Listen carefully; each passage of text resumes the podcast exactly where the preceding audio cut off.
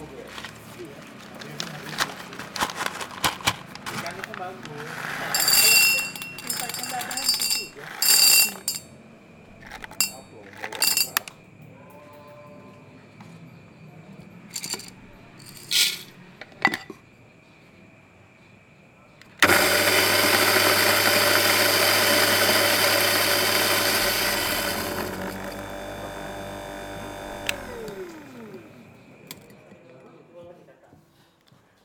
Ya, halo, selamat malam Pak Sigit. Selamat malam. Apa kabar perkopian Samarinda, Pak? Kayaknya sih baik-baik aja. Baik-baik aja. Pernah nggak baik-baik aja nggak kira-kira? Kalau nggak baik-baik aja sih, kayaknya enggak lah. Baik-baik aja Baik-baik ya. aja. Maksudnya makin lama makin berkembang. Ya, Entah berkembangnya dalam hal apa. perkopian lo ya. Hmm. Nah, ya, kalau secara industri berkembang lah. Why not apa kabar, Pak? Why not sementara kita simpan dulu Disimpan dulu. untuk jangka waktu yang belum ditentukan. Oke. Oke ya. Why not itu dari kapan ada, Pak? Why not itu 2014. 2014. Yes. Itu kalau kita ngomongin apa sih? Specialty atau apa? Gelombang ketiga. Itu Ah. 2014 memang sudah Sudah mulai sebenarnya. Cuma kan kalau di kalau di Samarinda eh, apa baru mulai dengan espresso base. espresso base. Ya, Artinya kalau- kita ini yang kita ngomongin ini yang belum ini manual brew berarti. Ya, yang manual brewnya itu waktu itu belum belum di Samarinda belum ada yang memulai ya. Mhm. Kalau di Jawa mungkin sudah sudah ada beberapa yang sudah mulai dan waktu itu baru boomingnya baru keluarnya Pilo Coffee, Oten itu udah baru baru mulai Ya, mereka. karena dulu kalau beli macam-macam tuh pasti di otak. Yes. Nah, kita itu sebenarnya baru-baru mulai dengan espresso base.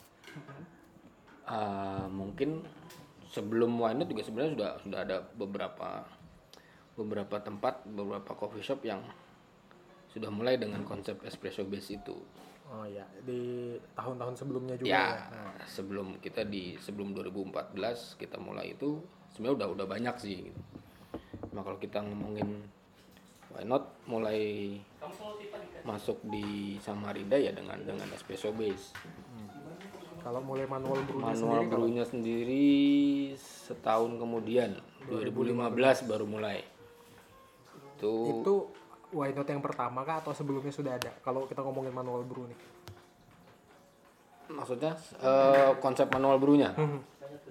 Kalau nggak salah itu bareng sama Malabar, Warkop Malabar, Malabar Samarinda. Oh, Malabar masuk 2015. Hampir bersamaan sama kalau nggak salah akhir 2014. Akhir 2014. Ya.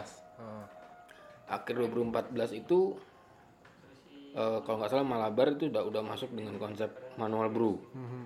Ada V60, ada Siphon, Aeropress sih dulu yang Aeropress, ya. Ya.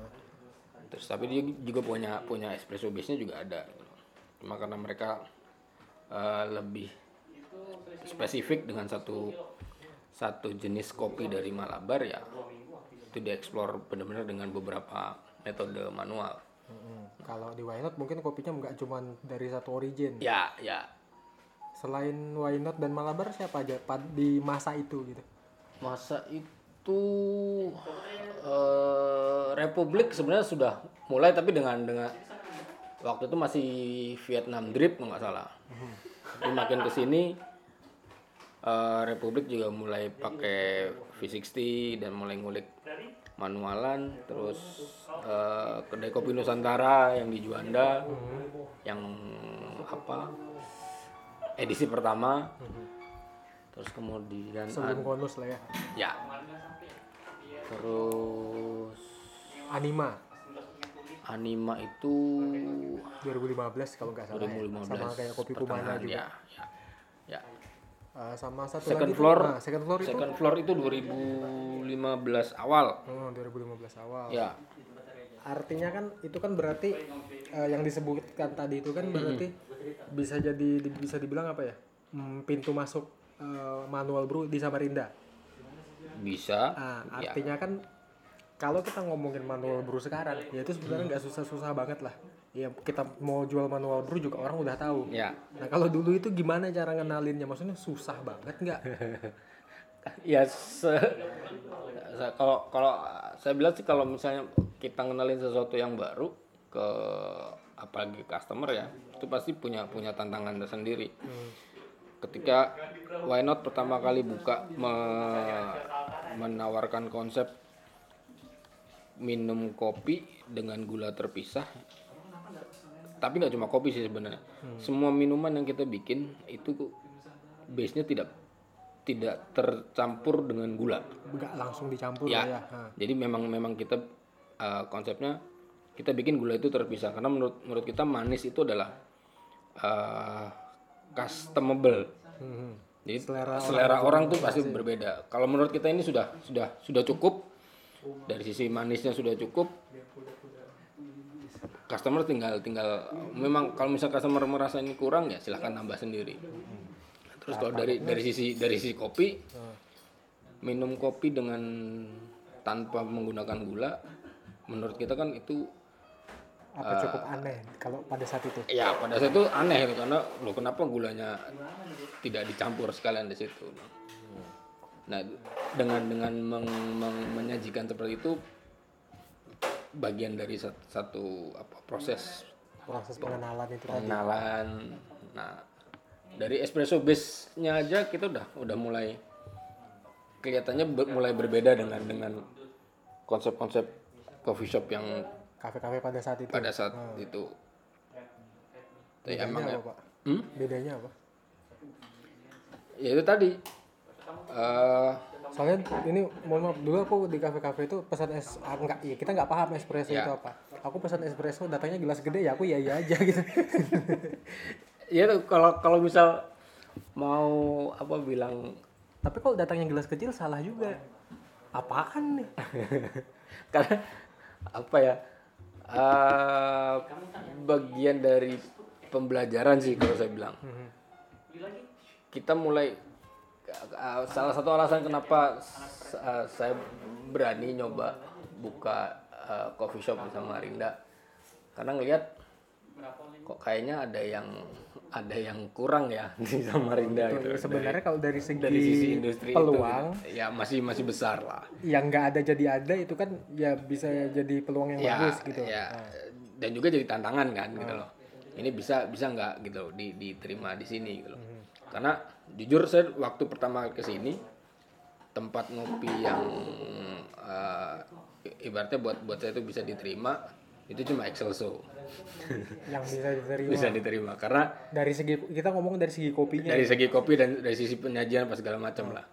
Itu cuma cuma Excelso X artinya kan berarti dulu sebelum Excelso nih maksudnya kan kita tahunya Excelso ya yang. Ya. nasional ya? Ya berarti yang coffee shop coffee shop yang Samarindanya sendiri mm, bisa dibilang apa ya? Ya buat buat pas gitu tuh belum layak lah.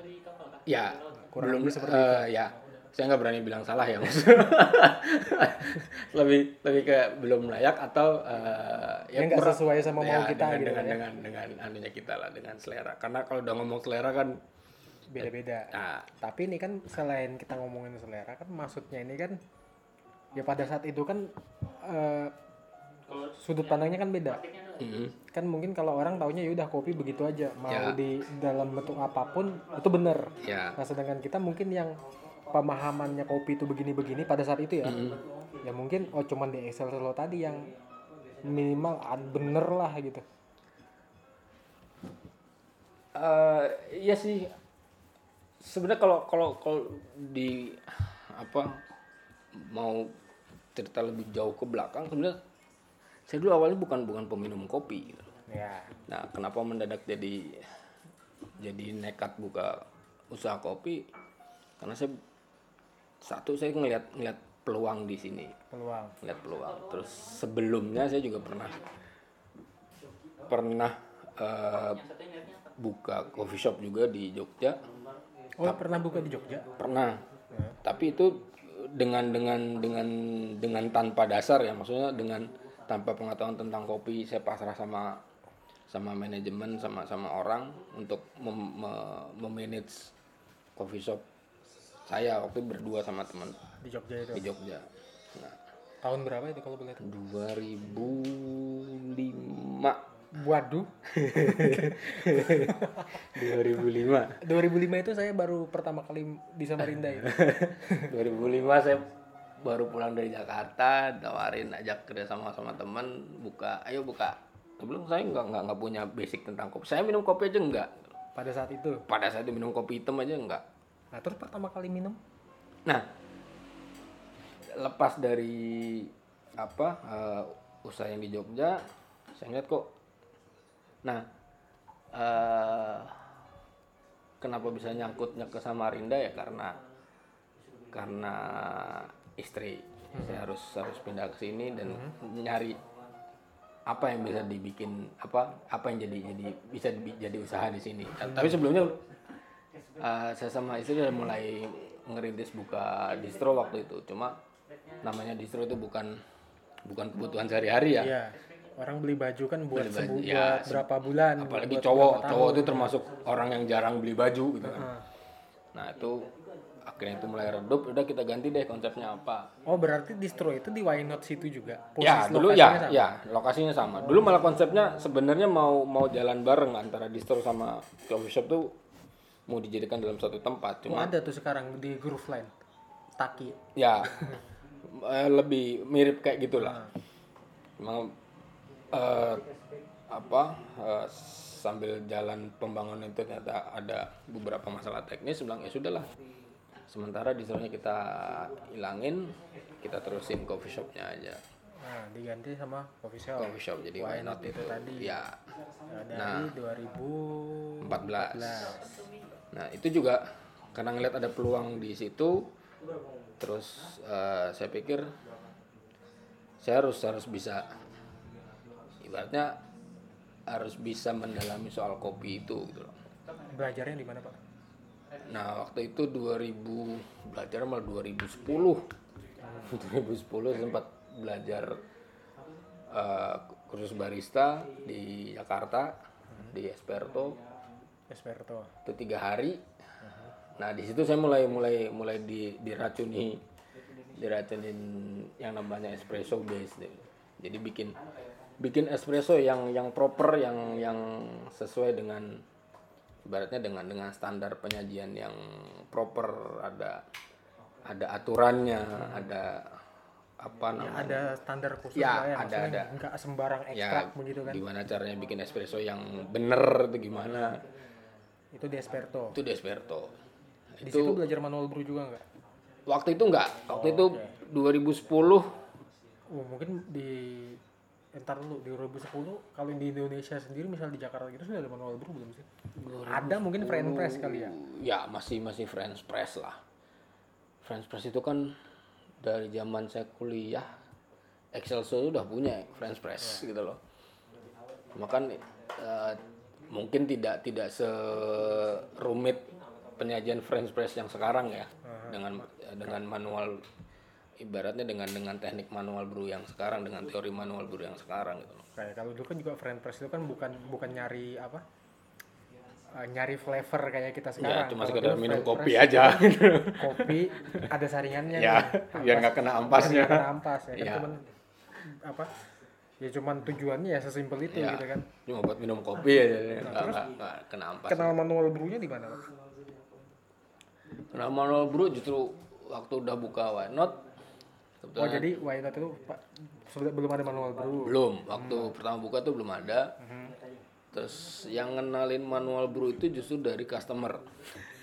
Customer. Customer. Ini customer orang Samarinda? Orang aslinya seorang Jakarta. Dia kerja di sini di Samarinda. Oke. Dia eh, awalnya datang terus ngobrol eh, awalnya dia minum espresso base dia mulai cerita. Ya diminum yang ada lah pokoknya ya. ya dia mulai mulai bercerita dengan dengan ketertarikannya dengan kopi segala macam dan eh alhamdulillahnya dia apa eh, sesuai dengan seleranya dia sesuai dengan dengan dengan harapannya dia gitu. Terus eh, dia mulai ngenalin kenapa nggak udah pernah nyobain manual brew nggak? Oh apa manual brew? Ya manual. Kita seduh manual dengan alat manual gitu. apa yang ada? Saya malah dari yang kenalin manual V60 pertama yang yang dia bawa. Itu malah dia. Dia bawa. akhirnya dat- satu waktu dia ngajak beberapa orang beberapa teman yuk kita nyeduh. Kita nyeduh pakai V60 aku kan aku baru beli aku ingat dia punya beans dari Pilo Coffee sama eh, apa? Eh, Curious People. Curious people. ya itu. Dia oh, aku baru datang kopi gini, gini Oh berarti pada saat itu 2014 sudah Jakarta tuh udah udah udah mulai udah Iya, maksudnya- sudah rame. yang si customer ini berarti sudah yang dia bawa kopi-kopi bagus dong kalau kita ngomong Sudah, dia udah- udah. sama Curious people. dia punya dia punya Curious People dia punya Pillow terus eh Oten dia nggak punya terus dia punya punya alat seduhnya sendiri dia bawa bawa V60-nya bawa Teko-nya bawa pokoknya dia ke waktu dia datang ke Why Not tiba-tiba udah kayak mau buka pasar malam dia bawa tas gede isinya dari per V60 Teko waktu itu Teko yang dia punya itu Teko Darangsa tapi yang panjang. Yang, Yang kayak punyanya- kayak ini. Apa yang sih punyanya Swan, temennya. bahasanya Swan ah, tuh ya, yang yang pertama tuh. Nah, itu. Ya itu. Lu, wah, yang kayak apa? Eh, botol gin. Ah bukan botol gin ya, ya Teko Gin itu lah ya. itu wah kok. Ribet ya bilang. tapi waktu itu kan emang eh, kal- barista mungkin barista zaman itu ya, termasuk saya sih eh, itu nggak di tidak dibekali dengan pengetahuan tentang ngulik rasa kopi berarti cuman bikin dulu ya giling dulu siram dulu Nah, gitu. Tapi kan si customer ini namanya namanya Ipung. Mas Ipung ini dia, dia bisa bercerita kopinya gini. Wah, keren juga ya kalau misal- tertariknya dari situ Ya, mulai tertarik situ. Nah, itu mulai eh, bareng sama ketika saya pengen punya punya ide, ah, kenapa nggak kita kumpulin teman-teman yang suka kopi, terus kita ngobrol bareng. Ini ada ada ada satu hal yang baru nih, yang mungkin di Samarinda juga belum ada gitu loh. Berarti arahnya ini ke manual brew lah ya? Ada awalnya ya karena kalau kalau dari apa awal awal ngumpul itu kan sama Mas Ipung. Itu emang dia bawa bawa bawa manual gitu loh terus itu yang diajak waktu itu ada baristanya Kak Hawa dulu si siapa Andre. Terus ada teman-teman dia di Mahakam Jazz waktu itu. Ada tiga tiga orang. Empat sama dia dia kebetulan dari dari komunitas Mahakam Jazz juga. Ngopi situ bilang ya deh coba kumpulin siapa yang punya kenalan uh, barista-barista yang ya barista-barista yang ada pada saat itulah. Yang kenal siapa yuk ajak ajak kumpul yuk. Berarti di situ eh, sharingnya di situ di waktu ngumpul-ngumpul itu? Ya. Jadi berapa ber- berapa kali per- apa ngobrol sama sama mereka bilang ya udah yuk karena saya, saya saya juga minta tolong sama mereka karena karena saya orang baru ya saya bukan bukan asli orang Samarinda. 2014 itu baru eh, ibaratnya baru empat tahun saya mulai menetap di sini gitu. sebelumnya kan sebelumnya di mana? Jogja masih pulang pergi lah. 2010 udah mulai full di sini.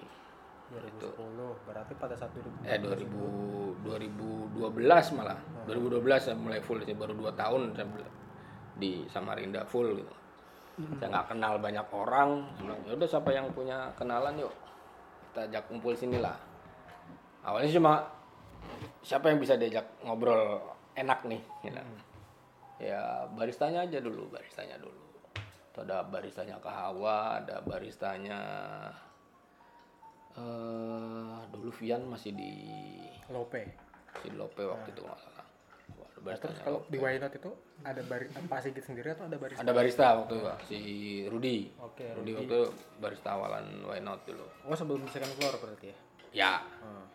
Rudi itu habis. Berarti dari situ ngumpul-ngumpul tuh ngebahas manual brew sebenarnya nggak nggak nggak nggak nggak Nggak cuma mesti. manual brew sih. Intinya eh, kita ngumpul eh, bahas tentang kopi karena basic basicnya ibaratnya baju kita tuh baju kopi semua lah kita ngomongin tentang kopi.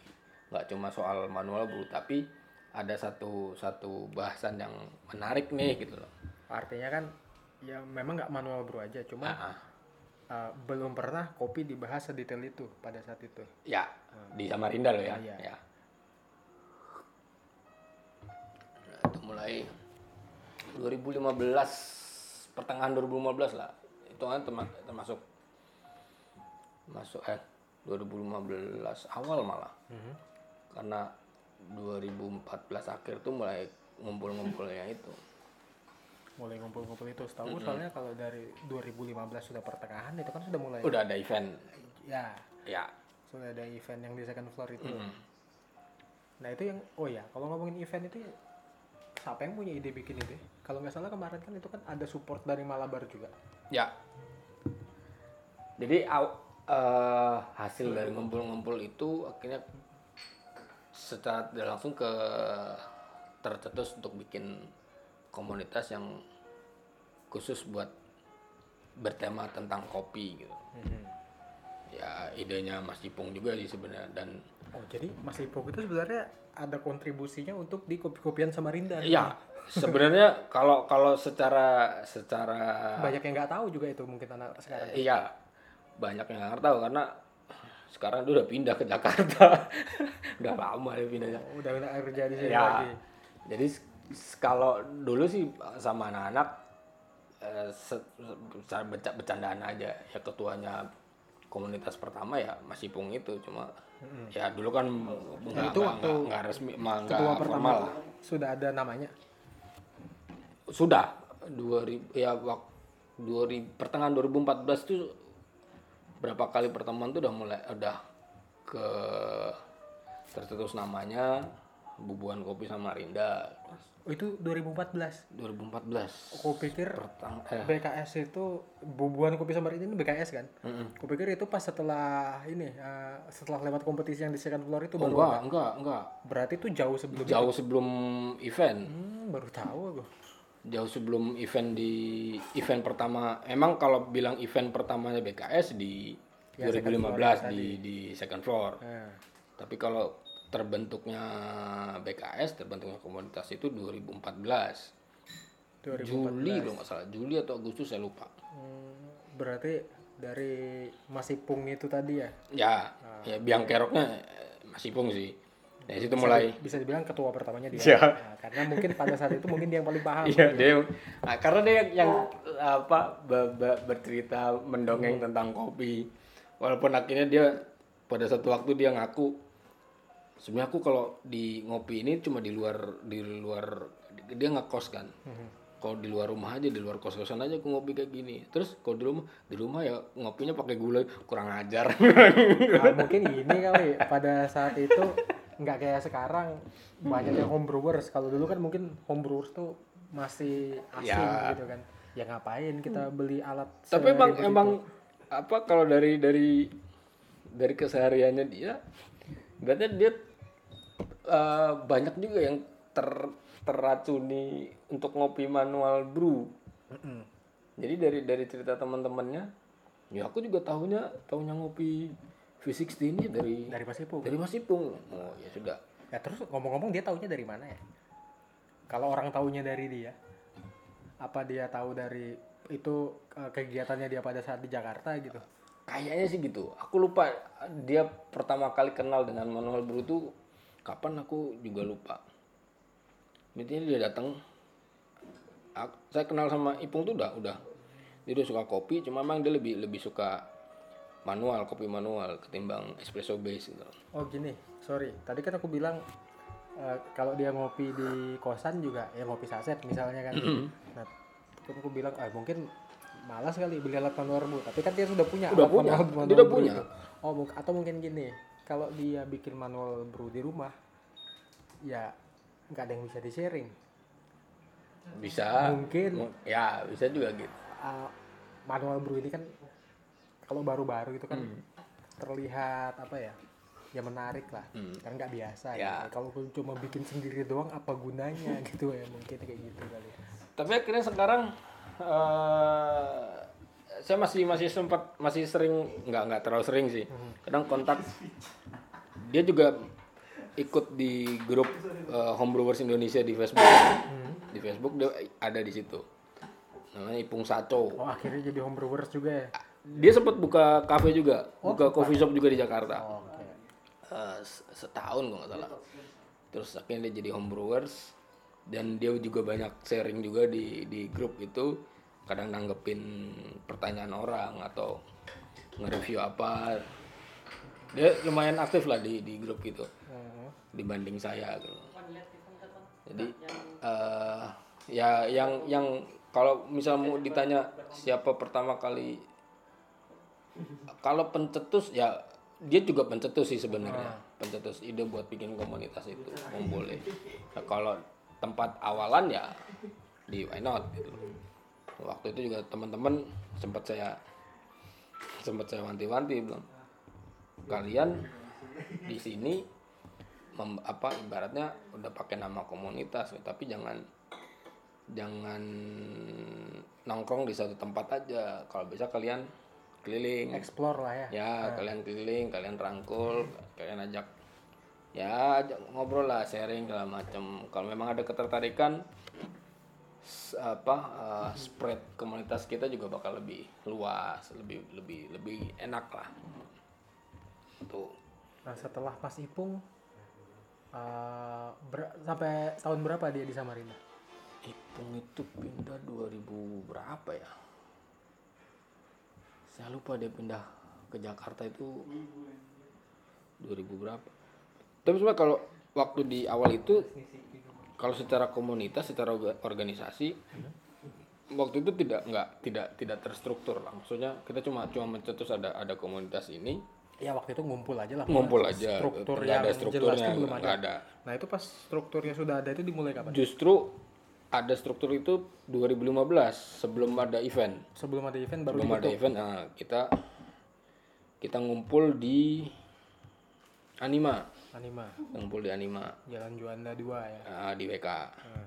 itu ngumpul di situ terus te- terbentuk struktur pertama kali di BKS itu ketuanya Pak Dwi. Itu pertama kali second floor ya. ketua Pak Dwi Pak Dwi itu ketua BKS secara formal. Ya yang paling resmi yang pertamanya Pak Dwi. Pak Dwi. Oke. Nah itu dibentuk kemudian mem, apa ya bisa dibilang menghandle acara yang di second floor itu. Ya. Uh, kompetisi manual brew ya? Ya manual brew sama latte art. oh latte art yang paginya latte art kan ya? Ya. Nah terus uh, anggotanya banyak nggak itu? Kan Pak Dwi ketuanya. Mm-mm.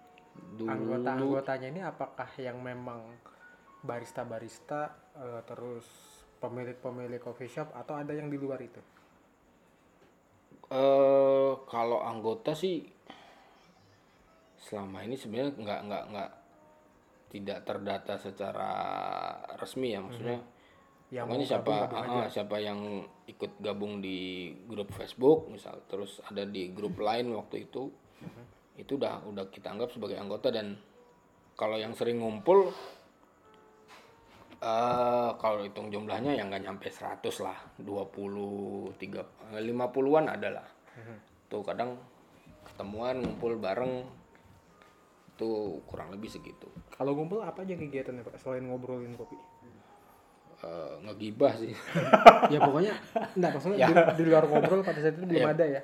Maksudnya memang baru sebatas eh, diskusi doang. ya cuma diskusi terus salah satu program yang lumayan apa lumayan berimpact ke apa ibaratnya ke perkopiannya Samarinda kita me- me- menyebarkan tentang kopi di Samarinda ya waktu itu programnya Pak Dwi itu eh, apa fun brewing Nah, tahu, tahu. Aku pernah brewing datang. ya Nah, itu eh, mungkin satu-satunya acara BKS yang pernah aku ikut. Ya, bukan memang bukan Ya. berpartisipasi, cuma ikut hadir lah. hmm. nah Itu kan yang gantian-gantian di Ya. kopi shop itu kan? Karena dulu kan awal-awal tuh coffee shop yang terdaftar atau terdata di masuk di BKS. di BKS itu itu cuma baru ada 9 kalau nggak salah 2015 nih ya 2015 2015 2016 tuh baru 9 nggak salah itu masih bisa dihitung dengan jari lah artinya pada saat itu ya mudah lah eh, ya apa, kita ngumpul kita itu. dan kita ngasih ngasih giliran atau ngasih jatah ke teman-teman coffee shop yang ada waktu itu buat ngasih tema soal eh, edukasi tentang kopi. Temanya bebas. Berarti tiap kopi shop temanya beda-beda. Nah, temanya beda-beda. Dari 9 itu dapat nggak 9 tema?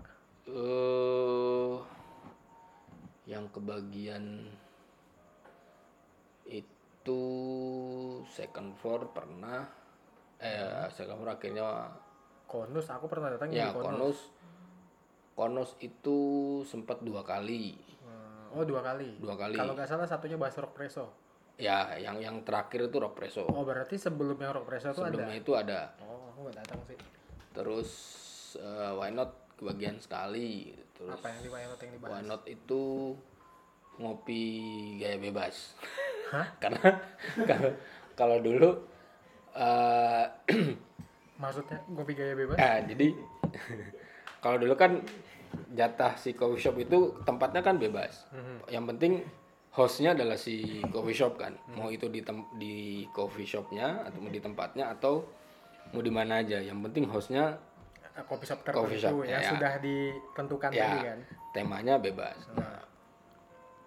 Waktu itu why not eh, ngambil tema ngopi gaya bebas artian gimana kalau misalnya kita ngopi eh, waktu itu kan semua harus harus ter, ter- terukur.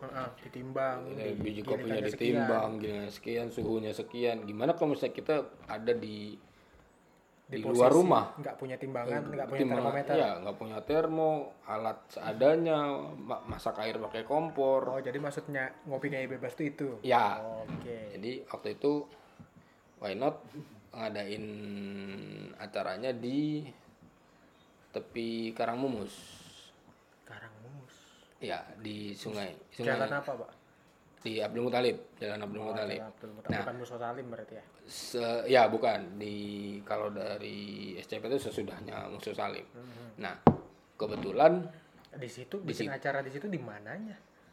Jadi di bener-bener di pinggir sungai? Ya di pinggir sungai. Maksudnya di situ apa buka lapak bang enggak. bikin meja? Uh, ya kita cuma kita cuma nyiapin meja sama kompor air oh pernah ada kegiatan seperti pernah. Itu eh, kita why not yang yang yang yang yang jadi host di situ. Jadi kebetulan rumah saya juga di situ terus di Karangmumus itu juga lagi ada kegiatan eh, memungut sehelai sampah di Sungai Karangmumus itu kegiatannya siapa? Kegiatannya waktu itu sih masih pribadi.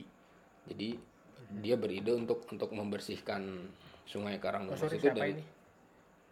Ini siapa yang punya ide mungut eh sampah Pak ah, siapa namanya? Misman Pak Misman. Heeh. ini pri- memang dia pribadi? Setahu saya sih awalnya dia eh, beride itu karena dari waktu awal-awal dia bergerak sendiri dibantu sama waktu itu RT tempat saya. Dia yang yang bantu untuk gerak apa ibaratnya dia mengutin sampah terus ngajak ngajak apa beberapa orang untuk ayo kita ibaratnya kita bersihin karang mumus dengan dengan ya dengan sebisanya lah ya dengan cara cara kita lah. Heeh. nah terus Nah, kebetulan- sampah ada acara kopi di situ hubungannya apa maksudnya waktu itu Nah. ketemu Uh, jadi waktu itu ide-ide saya sih uh, gimana kalau misalnya kita ngopi kita bawa apa BKS punya punya masa kecil nih gitu loh. Nggak banyak sih. Ya. Biasa saya anggap itu masa kecil. Gimana kalau kita kita kok kita collab sama apa uh, Pak Misman dan Pak Yau waktu itu. Untuk setelah kita nyeduh ini mereka turun ke sungai. Mhm. Mengutin sampah. Tapi bukan masuk ke sungai ya. Enggak enggak. waktu sore agak surut. Nah, Terus ada yang bisa diinjak. ada bisa ada yang turun ke bawah ada juga yang Di- bisa naik perahu Oh, ke tengah buat ngambilin apa apa sampah yang ada di yang pas lewat gitu kita ambilin. Bisa dibilang itu bagian dari movementnya BKS. Artinya kan eh, selain kopi-kopian ya sebagai sebuah iya komunitas sam- eh, ya, ada ada lah. anunya lah ada sosialnya nah, juga ada lah ya sosialnya. bisa jadi kan sebenarnya nggak nggak nggak nggak nggak nggak akan ber- bercerita tentang kopi melulu gitu loh jadi bisa bisa juga dengan Oh berarti ini yang bisa dibilang eh, kopi adalah sebagai eh, kok media sosial apa? Sarana bersosialisasi. ya kan nggak nggak kalau kita cuma ngomongin kopi terus Secara teknis ya egois dong sosialnya nggak ngapa-ngapain nggak ada efeknya gitu. Nah terus sekarang kok nggak ada lagi kegiatan seperti itu yang fun brewing tadi misalnya?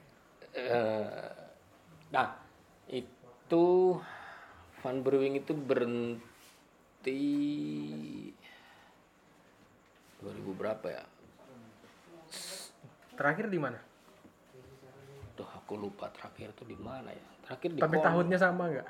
Nggak nggak nggak itu cukup Cukup lama, lama. kok. Oke. walaupun mungkin skopnya jadi lebih kecil karena eh apa ya nggak nggak ngerti antara ini ketertarikan orang buat datang ini Berkurang. berkurang atau karena Sudah mungkin sibuk sendiri. ya saat mungkin sibuk sendiri atau temanya juga kurang menarik buat buat Ah. mereka gitu loh karena ada beberapa tema yang diulang diulang ulang jadi ya mungkin kalau menurut saya sih mungkin kurang menarik aja temanya karena berulang gitu Oh, jadi itu salah satu penyebab yang ya jadi sepi buat apa lagi ada Ya. orang udah habis yang dibahas. Tadi kayak. Tuh. tapi akhirnya ya berhenti karena berganti struktur kepengurusan Hmm. akhirnya Oh sorry, Pak Dwi itu berapa lama dia? Pak Dwi itu dua tahun kalau saya dua Kalau nggak salah setelah Pak Dwi kan Mas Rijal. ya habis Pak Dwi itu Mas Rijal Mas Rijal itu berapa lama ya setahun nggak salah di waktu Mas Rijal yang megang ada kegiatan apa aja tuh? Kan kalau kita tahu sebelumnya, eh mungkin oke lah ini ketuanya Pak Dwi nih. Mm-mm. Ya kegiatan-kegiatannya ya udah ada lah pokoknya. Kalau yang Mas Rijal apa program-programnya dia? Kalau masanya Rijal itu kita ada beberapa, beberapa kalau nggak salah ada beberapa kali eh ngikut event sih. Kalau nggak salah ikut ikut event jadi ada ada event tematik. Kalau yang wajib biasanya yang wajib hampir semua komunitas kopi bikin itu di International Coffee Day. Oh, International Coffee Day ini ngapain? Biasanya sih bagi-bagi kopi gratis Oh, gitu berarti gitu bikin kopi terus Bagi-bagi. ya siapa aja yang mau Ya, ambil silahkan. ya. Mhm, itu, Itu per- International Coffee Day. Ah, itu pertama kali zamannya Pak Dwi itu di Gor Segiri Segiri. pas eventnya TDA komunitas TDA Ntar dulu.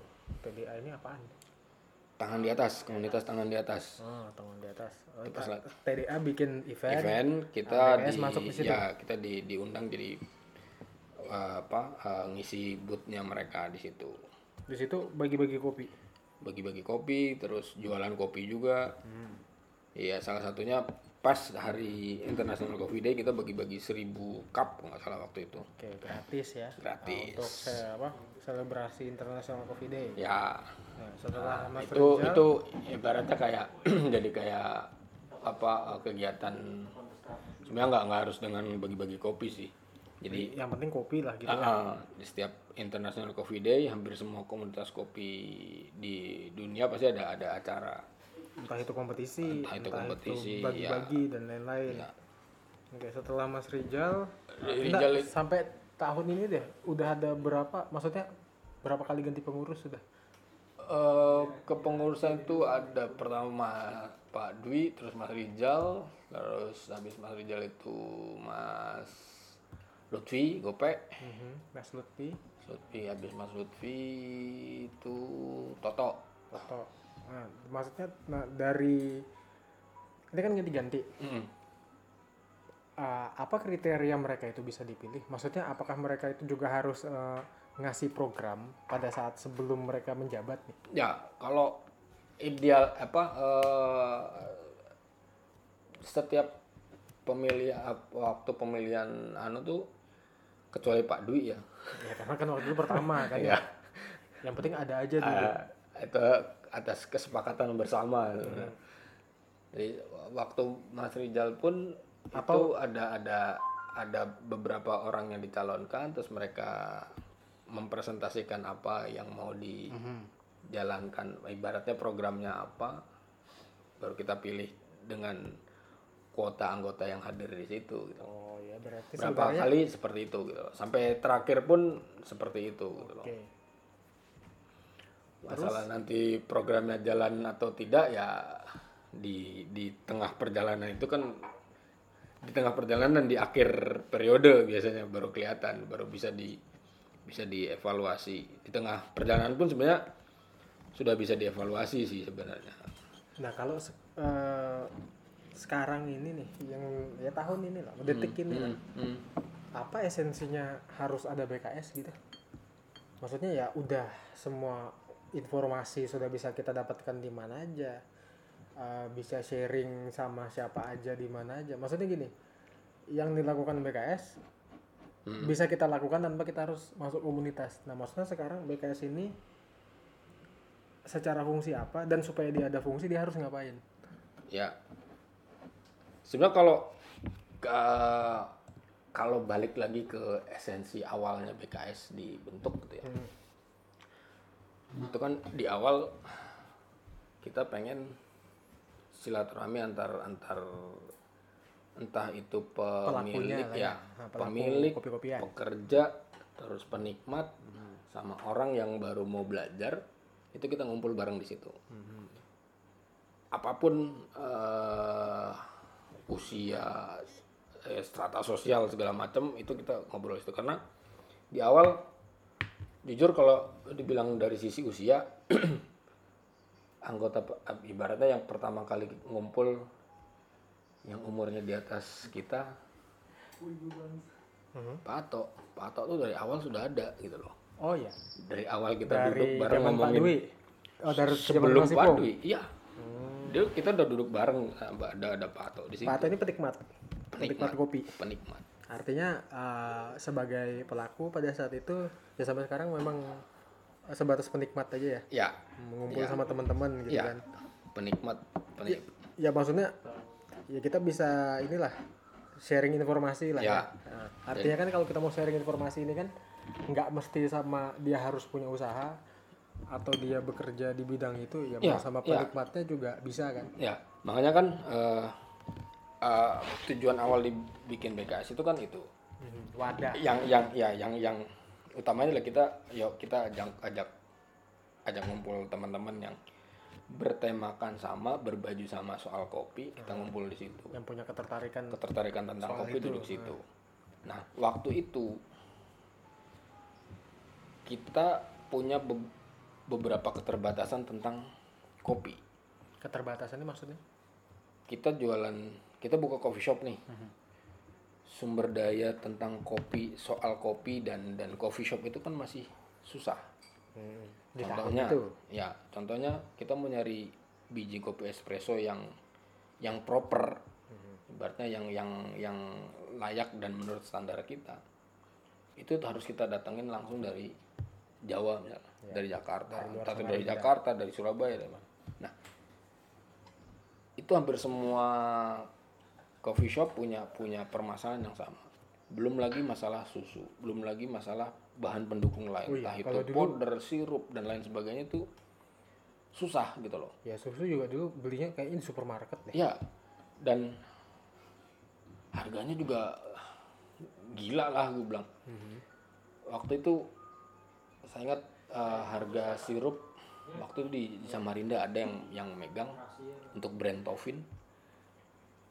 Di sini sudah harga 110 waktu itu. Di di tahun itu sudah 110 sudah ribu. 110 ribu.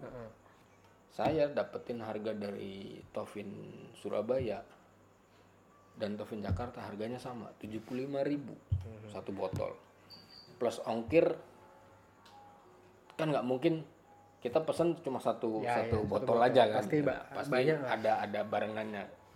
Itu kan jatuhnya nggak nggak nggak nyampe 110 nggak gitu. nyampe 110 nah itu hampir semua coffee shop punya permasalahan yang sama. Mhm.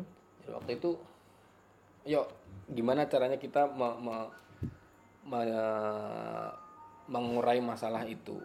Kalau misalnya kita bikin bisa ada ada pesanan bareng yuk kita barengin pesanannya ongkos kirimnya kita bagi kita bagi rata lah. Oh berarti ini lebih ringan gitu loh. Ha- dapat harga lebih murah ongkirnya juga di sharing gitu Ya. kan? Nah, itu kan lebih lebih lebih ringan buat buat kita gitu. Hmm. karena itu pernah pernah dan dan ter dan kejadian gitu. Maksudnya kita kita alami bareng-bareng gitu. Pesan kopi bareng-bareng di satu tempat dengan dengan jenis kopi yang berbeda misal.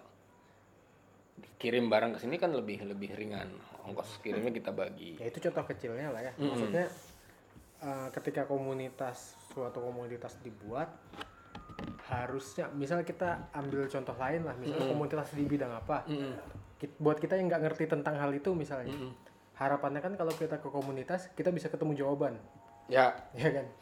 Entah mau kamu dari bidang bahannya alatnya atau cara kerjanya seperti apa minimal kita nggak tahu mau ke mana oh ternyata ada komunitas di bidang tertentu ya nah misalnya kalau kita ngomongin kopi kita misalnya entah mau nyari kopi atau yang berhubungan dengan kopi alatnya atau cara makainya bagaimana nggak ada yang mau ditanya ke komunitas pasti Ada- ketemu ada- jawabannya kan ada harusnya begitu ya Hmm. Jadi eh, harusnya dan harapan harapan kita di awal adalah komunitas ini bakal berkembang sesuai dengan dengan kondisi yang ada itu. Tidak selalu dengan permasalahan yang sama karena semakin ke sini ya kan berubah-berubah juga ah, gitu pasti kan. berubah dan dan komunitasnya harus harus bisa harus bisa me- me- mengakomodir kebutuhan pada saat itu gitu loh. Hmm. jadi nggak nggak apa ya mungkin dengan teman-teman waktu itu tidak me- meneruskan acara fun brewing itu mungkin Ya menurut udah, mereka ya tidak tidak sesuai gitu dengan kan. ya bilang oke kalau memang memang itu bagian dari dari penyesuaian itu nggak masalah. Aku baru tahu juga soalnya setauku ya harusnya sekarang pun harusnya itu tuh tetap ada. Hmm, cuman kan namanya kita ng- nggak terlibat Mm-mm. nggak tahu kalau ternyata ya udah apalagi yang mau dibahas? Ya. ya, kalau memang nggak bisa ya dihilangkan pun sebenarnya nggak masalah. Ya ya makanya kalau kalau har- harapannya kan si komunitas bisa bisa bisa menyesuaikan dengan dengan kondisi kondisi yang sekarang entah itu kondisi apa eh, pelaku industrinya atau pasarnya. Karena kan ujung-ujungnya akan ke pasar gitu loh. Mhm. pasar pasar pasarnya si industri kopi ini gimana sih? Udah udah udah berkembang belum? Arahnya ke mana nih? Geser nggak dari dari dari target pasar kita yang dulu? Di awal kita ngomongin tentang espresso base terus ke manual.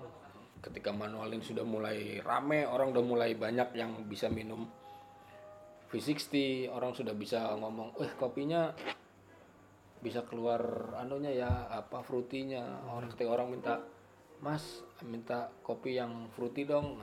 Atau mas minta rasionya 115 dong. Itu udah udah udah satu satu satu perkembangan yang jauh dari maju gitu loh. Ketika kas konsumen udah bisa ngomong kayak gitu ke baristanya kan udah minta kayak gitu ke baristanya kan itu satu satu kemajuan sebenarnya. Artinya kan edukasi tentang kopi yang kita lakukan dulu itu sudah sudah jalan gitu.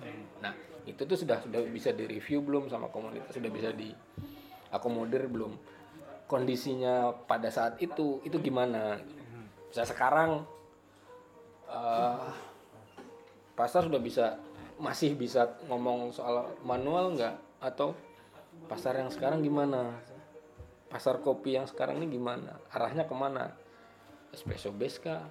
Manual bro atau ada pasar ceruk pasar kopi yang baru? Hmm. Nah sekarang kalau misalnya uh, informasi sudah bisa kita dapat dengan mudah, Mm-mm. customer juga ya sudah gampang lah, maksudnya penikmat-penikmat ini untuk uh, dapat informasi-informasi soal kopi yang lebih detail. Nah terus uh, pelaku barista pemilik usaha dan lain-lain. Nah ya terus komunitas ini mau ngapain sebenarnya? Maksudnya ya kasarnya bisa dibilang ya udah nggak kita nggak udah nggak butuh komunitas. Atau mungkin masih berfungsi jadi wadah ngumpul tadi. Sesimpel simpelnya begitu. Ya kalau mau di mau dibikin simple ya komunitas ya jadinya ada tempat buat ngumpul silaturahmi antar antar pelaku antar antar penikmat kopi buat baik lagi ke sharing lagi kalau memang pada saat itu tidak tidak akan ada bahasan tentang industrinya gimana, masalahnya gimana, ya sudah kembalikan lagi ke asal seperti itu. gitu. Karena dari awal eh, saya nggak nggak nggak nggak nggak bilang komunitasnya harus harus A, Ya, B, pokoknya harus C. kegiatan terus. Ya, Nah. enggak gitu loh. Tapi bebas lah kalian mau mau mau seperti apa. Yang penting ini nih ada tetap ada interaksi gitu. Dalam artian ini masih tetap terangkul di di di di da- dalam suatu komunitas. Karena saya bilang komunitas BKS itu paling besar dalam artian karena temanya banyak nih yang yang ada di dalam situ banyak ada ada pemilik, ada pekerjanya, ada penikmatnya, pokoknya dari tiga aspek itu ada semua. Ada semua.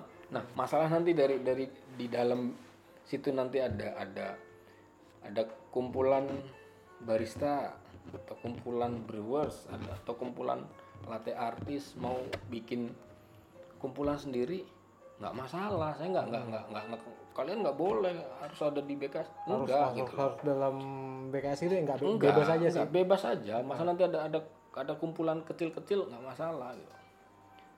Tapi eh, ibaratnya ini kalau kita ngomongin lebih lebih anu, ada satu negara ada ada kota-kota. Provinsi kota-kota ada provinsi kecil-kecil negaranya juga harus tahu gitu loh. Oh ya berarti harusnya eh, ini ngomong pakai bahasa awam kok aja ya. Ketika ada komunitas misalnya latte artis atau home brewers ya. ya kita mereka ini kan sebenarnya nggak mesti lapor ke BKS ya BKS kalau misalnya tahu ada itu ya udah diajak. Iya, iya. diajak ini maksudnya gini kadang-kadang kan yang kita takutkan itu salah persepsi oh ngapain sih kamu ikut-ikutan aja? Mau pansos ya? Ya, kayak ya gitu-gitu. sebenarnya yang yang kadang yang bikin bikin apa kasarnya yang bikin perpecahan itu ada salah persepsi sih sebenarnya. Bikin masalah itu ada salah persepsi ketika ada sekelompok orang yang sekelompok orang yang yang dengan tema yang sama tapi berkumpul di lingkaran yang berbeda ya. itu dianggap itu masalah. Cuma Ya, kalau karena itu mungkin masing-masing merasa eksklusif sendiri mungkin. Ya, jadi komunikasi juga apa harus harus harus harus terjalin sih sebenarnya. Nah, makanya fungsi fungsinya ada komunitas itu kan biar biar komunikasinya juga enak. Ketika ada ada teman-teman yang mau bikin event atau mau bikin kelompok kelompok kelompok belajar atau kelompok kegiatan kecil kalau itu dikomunikasikan dikomunikasikan dengan baik ini juga nggak akan nggak akan berbenturan gitu loh. Kasarnya kalau misal komunitas ini nggak ada gitu mereka bakal ada kecil-kecil. Kalau ini dikomunikasikan dengan baik aku yakin saya yakin nggak ada nggak akan ada masalah. Tapi kalau misalnya masing-masing ngerasa eksklusif ya mau ada komunitas nggak ada komunitas tetap aja jadi masalah kan gitu. Oh gitu. Oh, aku pikir dulu ya aku selama ini bilang sama orang-orang juga ya sekarang ah, latte artis bisa ngurus dirinya masing-masing, home brewer bisa ngurus dirinya masing-masing, ah, pemilik usaha, barista dan lain. Ya aku bilang ya udah mending komunitas bubarin aja daripada maksudnya gini, bukan ya selama ini aku bilang bubarin bubarin itu maksudnya gini. Daripada kamu kayak gitu, mending bubar dulu Mm-mm. nanti berpikir cari ide apa nanti kalau sudah jelas dah bikin lagi. Maksudnya kan begitu. Ya. dari daripada ada tapi kamu nggak ngapa-ngapain. Maksudnya ngapa-ngapain ini kan sebenarnya nggak mesti berevent. Ya, maksudnya nggak mesti ya, berkegiatan resmi kan? Berarti ya tuh nggak ada nggak ada komunikasi kan intinya ya. Ya udahlah ngumpul aja nongkrong kopdar. Nah, kan namanya kopi. Masa nggak kopdar? Hmm. ya gitu-gitu aja sih cuman ya itu kalau pada saat kondisi sekarang ya nggak aku mungkin nggak layak juga ngomong karena aku nggak pernah berkontribusi apa apa ya. Cuman ya itu kalau kamu kayak gitu mending bubar aja dulu. Nanti ngumpul lagi baru bentuk yang baru. Ya itu Gitu bilang- aja sih. ya it- intinya kan kalau eh, persepsi dan dan komunikasi sih.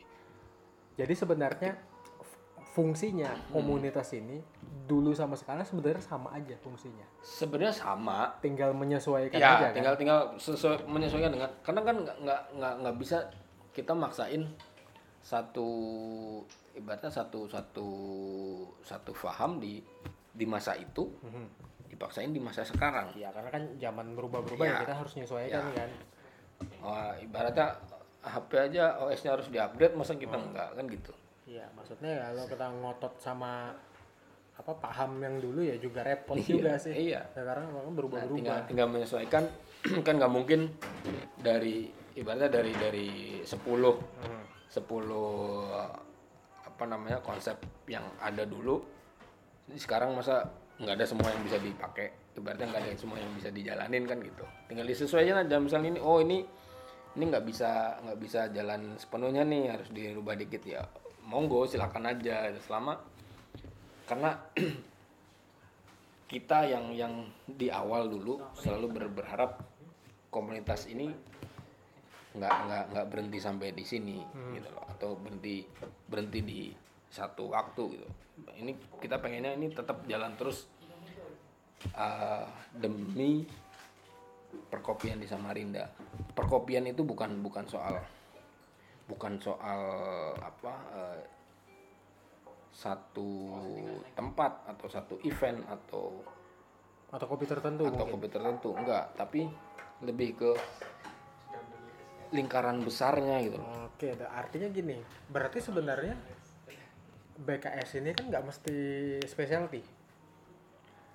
enggak mesti Nah, misal kenapa nggak sekarang ini kan lagi rame es kopi susu nih. Mm-mm. Salah nggak kalau BKS misalnya ngulik itu misalnya? enggak enggak enggak salah. Ngebedah gimana sih cara bikin es kopi susu yang uh, proper dengan beans yang komersial gitu. enggak enggak enggak salah. Dengan dengan ya itu saya bilang komunitas itu harus harus bisa menyesuaikan dengan dengan kondisi yang yang terjadi pada saat itu. Kalau memang pada saat itu apa eh, lagi lagi karena waktu itu kita bikin lagi tren manual brew orang me- mengajarkan minum kopi yang yang proper dan tahu ujungnya kema- ujungnya dari mana asalnya dari mana ujungnya ke mana tahu. Nah, kalau misal sekarang lagi lagi tren kopi susu nih oke. Bedah soal kopi susu itu. Kopi Silakan. apa yang cocok untuk kopi itu? apa buat penyajiannya yang yang proper tuh gimana? Nah, entah bahkan sampai develop roastingnya bagaimana? ya kalau mau mau mau mengulik itu loh ya Artinya kan nggak dibatasi dengan apa kita bilang ini specialty tadi kan? Iya. Spe- specialty kan uh, kalau kalau saya bisa bilang itu cuma cuma sekedar satu pengkat bukan pengkategorian sih satu satu jenis. Ini kopi specialty specialty maksudnya ya Ya berbeda dengan komersial lah ya. ya yang yang dibikin memang bener ben- bener-bener khusus gitu. memang memang memang asal usulnya jelas gitu loh Tapi di luar specialty pun sebenarnya nggak masalah. nggak masalah Sebenarnya kayak gitu kan uh, sudah ada. Ya, Kayak contoh kemarin yang kayak teman-teman bikin di Citra yang kompetisi tapi kopinya saring. Hmm. Nah sekarang kan nggak mungkin itu kopi ini saringnya bukan di filter pakai Hmm, hmm, di siti ya. Kita ngomong saring yang kopi tiam. Hmm. Kan nggak mungkin kopinya Gesia gitu ya. Hmm. Nah artinya kan itu sudah yang uh, ruang lingkupnya sudah lebih lebar daripada kita cuma ngomongin specialty kopi. ya Nah, saya aku pikir setelah itu oh mungkin ini bakal ngebahas es kopi susu nih. ya Ah, bahkan sekarang se- es kopi susu aja belum habis, udah rame kopi mocktail. Iya kan? Mm-mm. Ya, itu kan Ya maksudku yang kayak gitu-gitu kan bisa dibahas bisa harusnya. bisa karena tidak tidak kita tidak tidak kaku dengan satu satu paham itu Ya tadi gitu. bukan yang harus specialty Harus harus, specialty. enggak gitu loh. Ketika orang eh, kita ketika ada satu tren baru di situ dan masih bertema tentang kopi apa yang bisa bisa dibahas dari situ? Apa yang bisa diulik tentang kopi? Apa yang bisa di ibaratnya di, diarahkan ke misal dulu orang bikin kopi susu mungkin pakai kopi instan misal. Ah, bisa nggak kalau misal kopi instan itu diganti dengan kopi yang proper biji kopi biji kopi yang yang proper itu dari develop roastingnya gimana kopinya terus penyajiannya gimana kan nggak salah gitu. ya misalnya sekarang oke nih sudah pakai biji nih Hmm. misalnya pakai robusta Hmm. kayak sudah robusta bisa nggak es kopi susu ini dibikinnya pakai arabica Hmm. bisa Hmm. nah arabicanya yang mungkin yang grade-grade yang di luar specialty Hmm.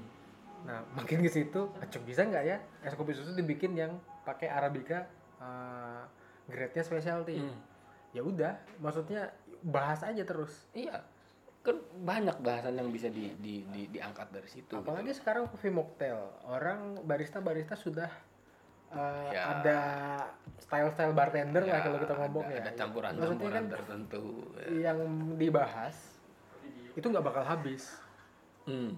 kalau toh nanti kita sudah bosan dengan kopi susu dengan kopi mocktail kan bisa tinggal balik Ada. lagi aja ya ke tinggal- espresso ke manual brew ya, ya intinya ini nggak nggak nggak akan berhenti di satu satu titik aja sih gitu. Banyak yang bakal diulik soal itu. Tapi kan kita nggak nggak nggak akan nggak akan berhenti apa kita nggak akan membahas satu satu masalah aja di situ. Contohnya sekarang udah dua tahun nih kita ada ada ada berbarengan dengan dengan dengan pandemi gitu apa yang bisa bisa komunitas kasih apa apa yang bisa komunitas bantu di saat pandemi gitu. sama mendistribusikan kopi botol mendistribusikan apa masker ya kayak kemarin kan eh, kayak contoh pandemi tadi kan BKS ini kan bisa jadi wadah pada saat eh, sorry dinas apa ya Disperindakop kalau nggak Ya. salah kalau nggak salah ya, ya eh, mendistribusikan bantuan, Bantuan. Kepada profesi barista. Hmm. ya BKS kan bisa jadi eh, kepanjangan tangannya lah. Ya. Nah, maksudku kan itu kan salah satu fungsi. Ya. Yang kayak gitu. Harusnya iya. Itu ibaratnya ke- uh, kontribusi komunitas terhadap anggotanya terhadap teman-teman. Kita kan ngomongin bukan sebenarnya bu- uh, bukan bukan cuma bukan cuma terhadap anggota sih. Kalau mau mau kita ngomongin lebih besar komunitas tuh lebih lebih lebih bertanggung jawab lebih ke siapa sih yang yang termasuk di kopi gitu loh. Hmm. itu intinya itu gitu atau simpel-simpelnya bisa jadi apa eh, ngebantu naro ini nih eh, roster flatnya Anta Hmm. tapi kayaknya Antanya yang nggak mau karena anta specialty antanya yang specialty ya mungkin ya nggak tahu ya. tapi kan maksudnya kayak gitu-gitu tuh masih masih bisa lah ya Ya. maksudnya kamu tuh berkomunitas nggak perlu ya nggak perlu bikin event maksudnya tetap bisa macam-macam lah atau mungkin makin ke sini makin ke sini kan kita nggak tahu isinya siapa aja di eh, BKS itu Ya. kan isinya bisa siapa aja kan Ya. maksudnya dengan berbagai macam latar belakang Ya. Ya, mungkin dia bisa jadi eh, apa ya advokat eh, barista ini ditindas sama bosnya bantu apa nggak digaji enam tahun Iya. misalnya.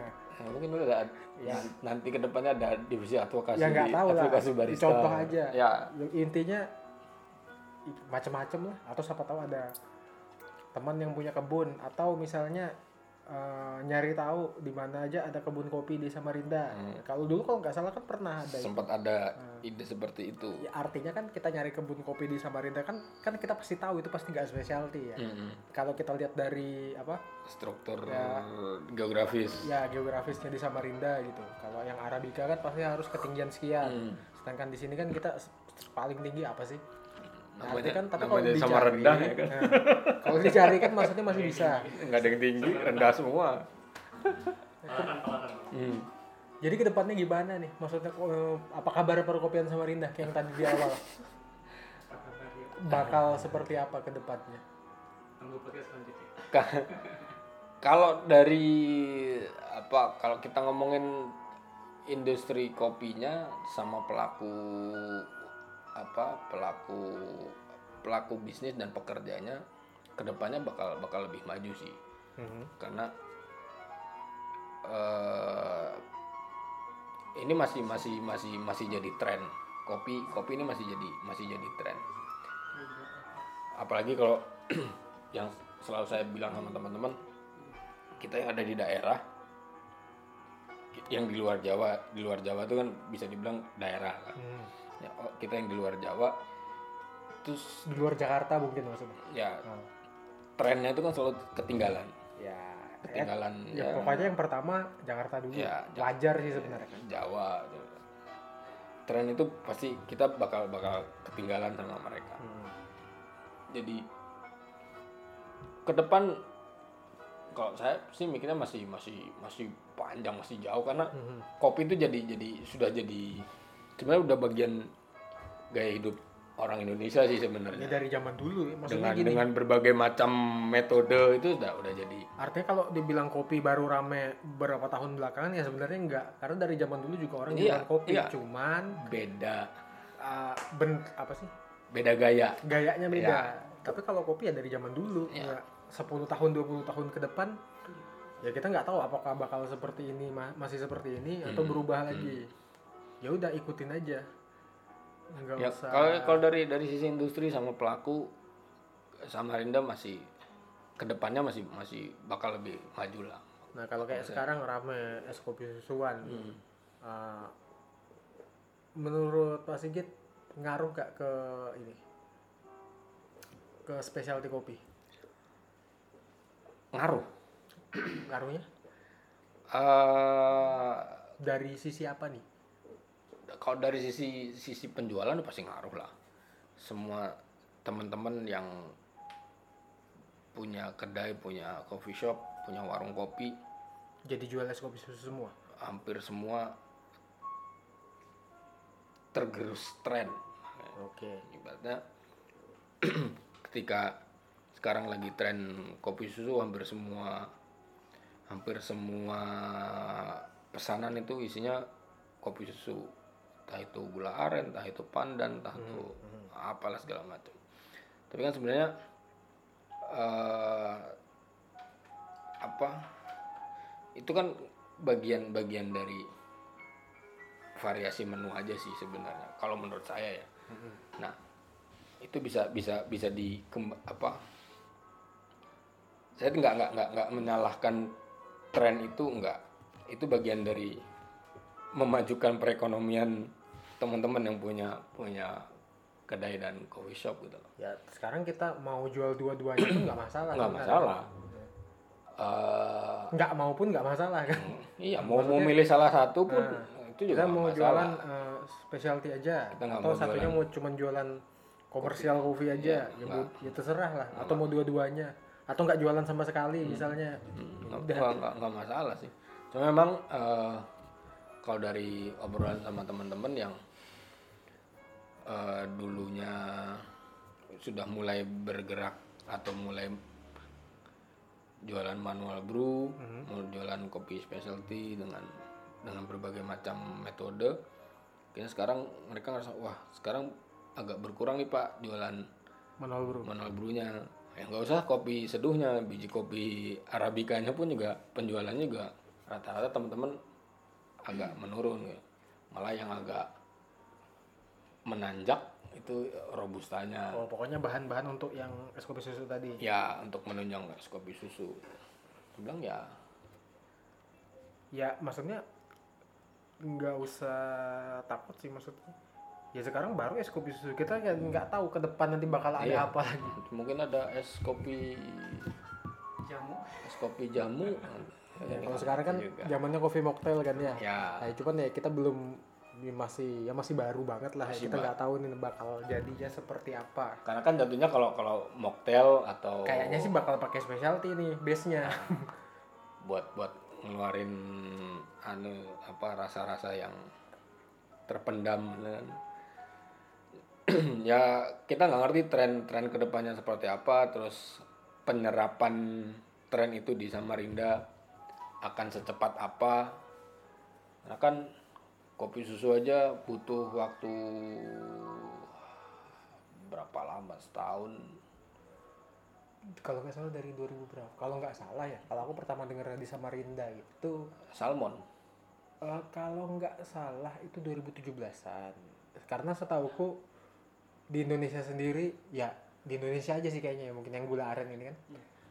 Ya kalau pertama kali kan tuku kan ya? Ya Nah, tuk tuku tuku pun tapi bukan 2017 dia pakai kan. kopi kopi bukan kopi sembarangan gitu loh. memang ada khusus Iya, memang, memang, udah memang riset khusus. gitu Memang memang ada ada proses proses apa riset apa yang cocok buat dibikin kopi susu, biar bikin match sama ya. gula aren dan Ya. susunya tadi Nah, makanya kalau misalnya ketika tadi kamu nanya, kamu bisa kopi susu ini bisa nggak di di explore? bisa. ya bisa Awal ibaratnya yang yang pertama kali nyebarin konsep kopi susu kopi susu specialty kan kopi tuku dengan biji kopi yang benar-benar di di riset buat dibikin kopi susu gitu loh. Hmm, artinya dia nggak pakai ya udah yang penting uh, espresso base mas pakai gitu enggak Iya. kalau dia kopinya kopi sendiri Iya.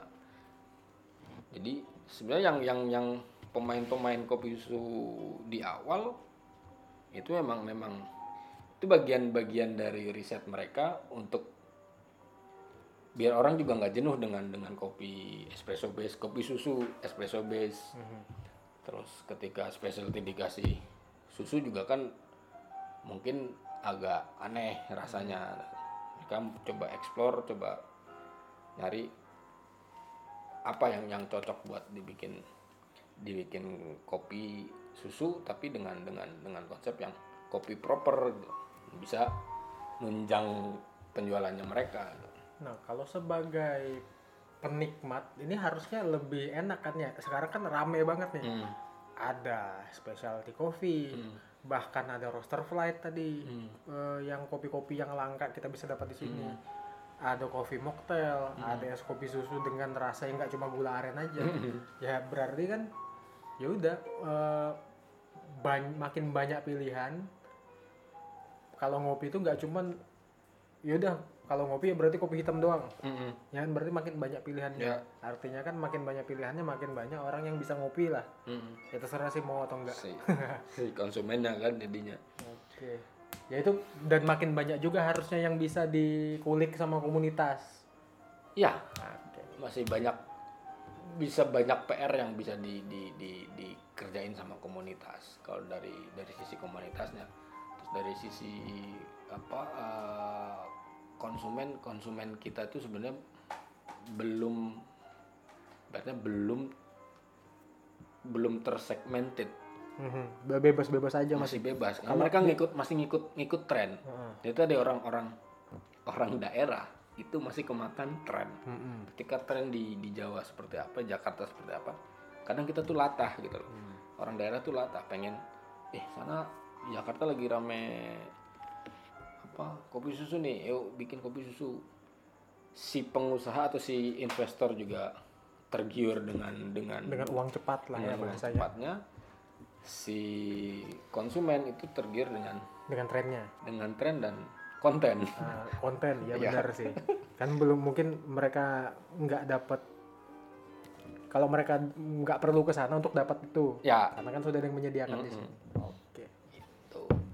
Oke. lah Pak kalau gitu. Aku nunggu ini aja. Eh, ada dua yang kutunggu ini. Eh, pertama why not? Habis itu yang kedua eh, BKS dengan kegiatan-kegiatannya lah. Oke, kalau why not masih ya kita tunggu saja lah Oke lah. kalau komunitas sama kita tunggu saja gimana Ya pokoknya kita nunggu aja lah ya. gimana kepengurusan eh, sekarang dan selanjutnya gitu loh Oh iya lah, nanti coba aku coba hubungin juga Siap. orang komunitasnya siapa tahu bisa ngobrol-ngobrol juga di iya sini.